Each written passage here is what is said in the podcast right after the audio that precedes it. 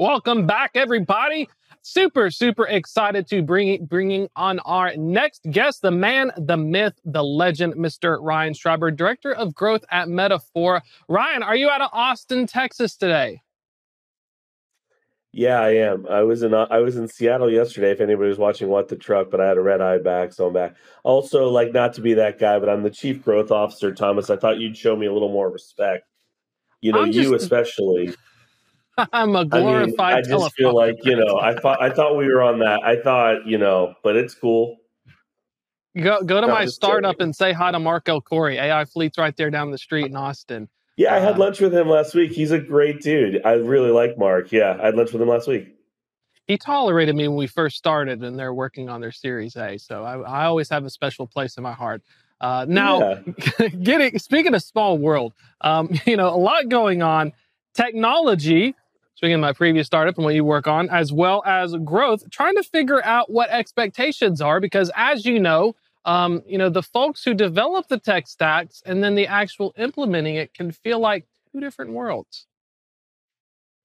Yeah, absolutely. I mean, that's kind of one of the things that we're seeing right now, given everything that's going on in the freight market, is a real intentional focus on technology, probably even more than there was before.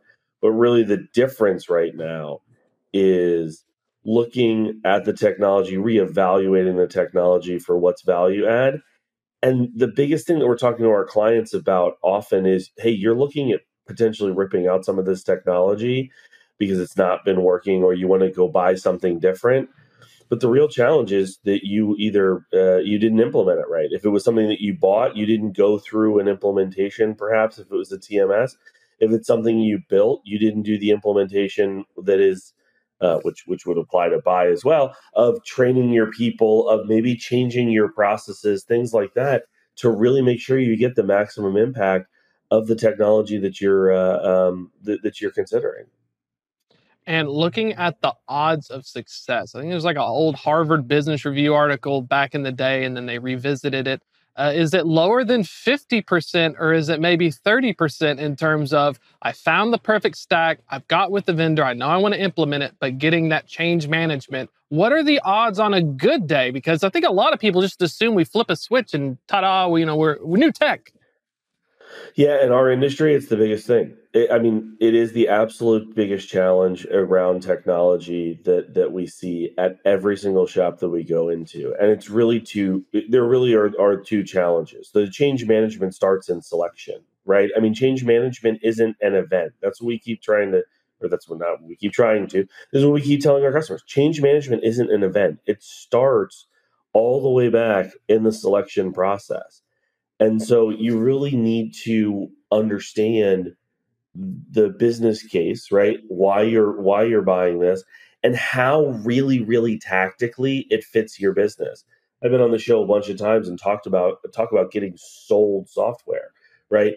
Or whether and again, that's whether you bought it or you built it. You can get sold software because a business user comes and says, "Hey, I want something that does this thing."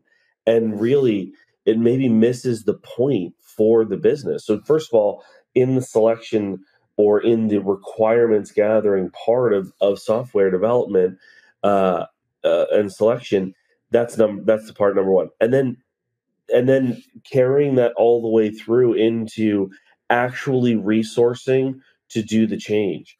We'll we'll have companies come to us from time to time and say, "Hey, uh, you know, we we want to do a TMS selection work, and we do a lot of that. We do a lot of TMS selection and TMS scoping and TMS development work, uh, and and we'll tell them.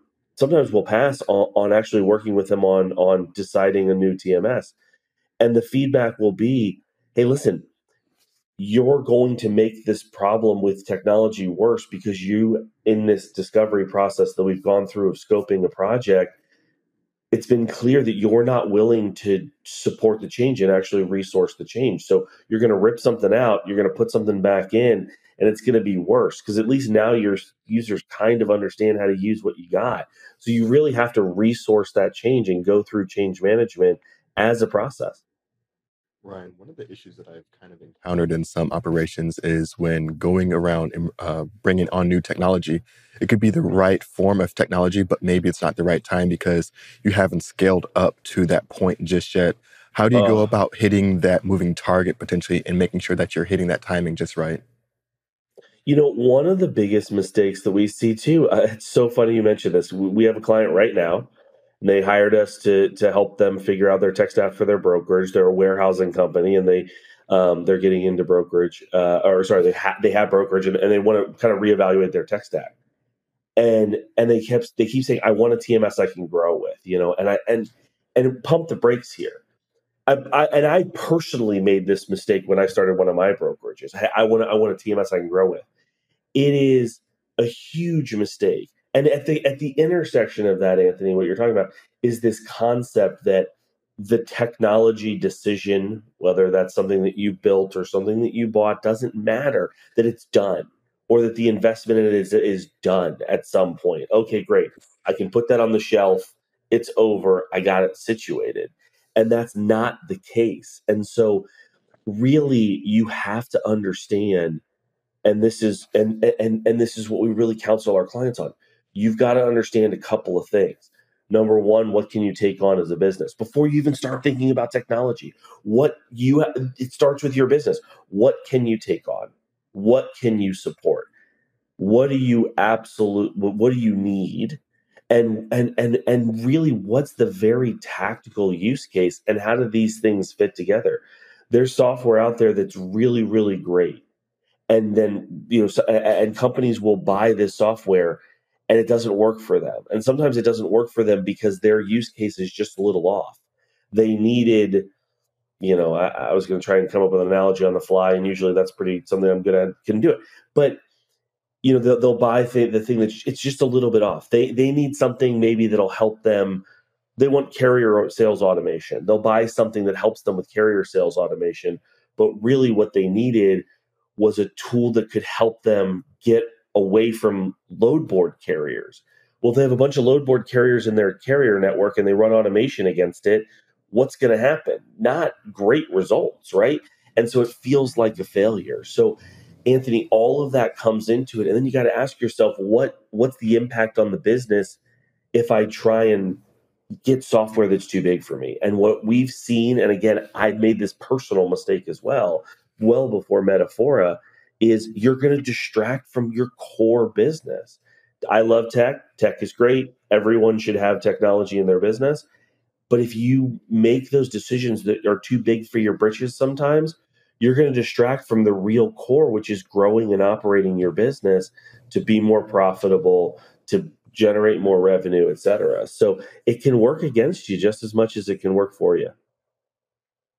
Well, final thoughts here. I got about a minute left. Um, anything on the horizon that people who are looking to upgrade their stacks, we hear about chat gpt and anything is there any topics we should be keeping an eye out in the next six months to a year that maybe these tech maybe these executives who said i have the technology now maybe they need to revisit it? Yeah i, I mean i think right now is a great time to look at across your tech stack and really understand what uh, you know what the uh, impacts are and and where maybe you're falling short and then really dig into why. That's a lot of the work we're doing on the tech strategy front right now is less about go find me new stuff and and more about can you help me understand how like how I can get the most out of what I have and is there anything that I, I don't need anymore um, or or never got the full value out of? Oh but on the horizon is abs like NLP, natural language processing, is absolutely going to be a game changer in the industry. I, you know, my last business before Metafora, we were a tech startup. We were a digital brokerage applying natural language processing to the space. So I've been on NLP since about 2015 as the real game changer. And I'm really excited to see that now other people are coming along to NL, NLP, natural language processing, and it's more than just chat chat is a great application and you can apply chat across your business in a lot of different ways for uh, for NLP but you can use it for document management you can use it for uh, uh, other automation like load building uh, things like that so there's a number of those things um, that NLP is really going to uh, to transform. If you want more thoughts on how NLP is going to transform the industry, I do have a, a, a do have a white paper that I'm working on. So uh, you can reach out to me directly if you want to talk about it because it's the thing that I'll uh, I'm most passionate about. So uh, that that's what's coming down the pipe, and I'm really excited about it. I can't, I'm so glad that it's finally here. Ryan Schreiber, Chief Growth Officer over at Metaforum. I'm always a big fan of those also living five to 10 years in the future. Thanks so much for joining us this morning Thanks, and brother. sharing those insights.